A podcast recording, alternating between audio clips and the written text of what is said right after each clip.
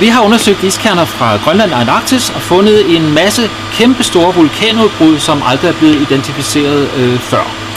Øh, og det som vi har gjort, det er, at vi kigger på syrelag i iskernerne, fordi øh, hver gang der er et stort vulkanudbrud sted på jorden, øh, så kommer der øh, svovlsyre op i stratosfæren, og det falder ud. Noget af det på Grønland, og noget af det i Antarktis.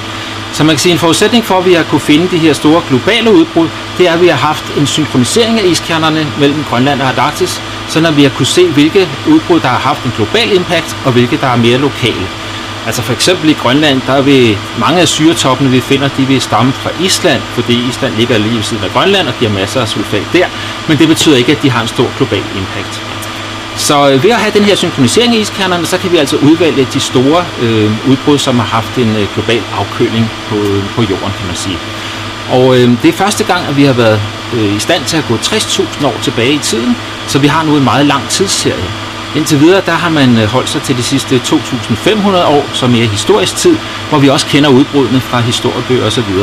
Men nu går vi altså halvvejs ned gennem istiden, 60.000 år tilbage i tiden, og det vil sige, at vi finder en hel masse store udbrud, som øh, vi ikke umiddelbart kender øh, kilden til.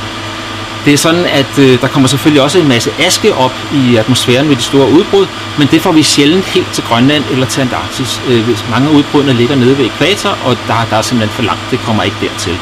Så vi har kun syretoppene, øh, øh, som vi så kan bruge til at estimere udbruddets størrelse, men vi kan ikke umiddelbart sige, hvad, hvad kilderne er. Og så kan man jo ellers gå i gang med at kategorisere og tælle, hvor mange er der af de helt store. Øh, og de helt store, det er dem, vi kalder VEI 8, så det er altså en logaritmisk skala, hvor det er så de allerstørste udbrud, vi overhovedet kender.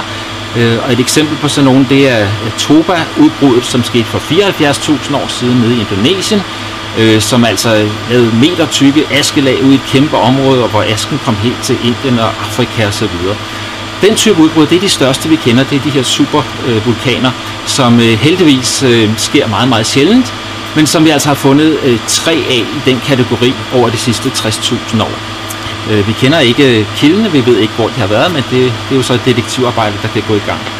Og så er der kategorien under, øh, det er den type, som hedder VIY7, og det er så nogen, som vi havde øh, også i Indonesien på Tambora i 1815, som et af de største udbrud, vi kender øh, her i nyere tid.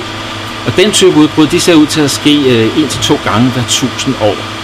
Så øh, det, det har vi også fået en bedre statistik for nu. Så kan man sige, at udover at vi får den her statistik øh, og bedre viden om jordens øh, klima tilbage i tiden, så kan vi faktisk også bruge de her udbrud til at sige noget om fremtiden. Ikke hvornår vi får de næste store udbrud, det kan vi desværre ikke sige, men vi lærer noget om, hvad der sker med klimasystemet, når man giver det en ordentlig forstyrrelse. Øh, og en ordentlig forstyrrelse, det er altså noget, som vi er i gang med i øjeblikket med global opvarmning, hvor vi leder masser af CO2 i atmosfæren. Det er en kæmpe forstyrrelse af det naturlige klimasystem. Og en anden form for forstyrrelse, det er altså de her vulkanudbrud, hvor der kommer masser af svovlsyre op i atmosfæren, og hvor man får en hurtig nedkøling øh, øh, på grund af øh, solens indstråling, som reflekteres fra denne her øh, svovlsyre. Så det er en anden måde at lave en, en forstyrrelse på. Og man kan sige, at de klimamodeller, som skal fortælle os, hvad der skal ske øh, med, med jordens klima i fremtiden, de skal være i stand til at efterligne den type begivenheder. Og de kan trænes ved at bruge den type begivenheder.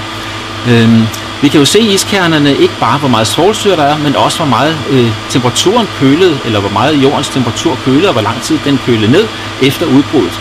Så det er jo noget, som klimamodellerne skal være i stand til at efterligne på en god måde, for at vi kan stole på, at de gør et øh, godt stykke arbejde. Og når de så kan gøre det, så kan man så prøve med CO2 i stedet for at køre dem ud i fremtiden. Så det er altså også øh, en form for, øh, for øh, vi lærer noget nyt om klimasystemet, som vi også kan bruge til at sige mere øh, præcist om, om fremtiden.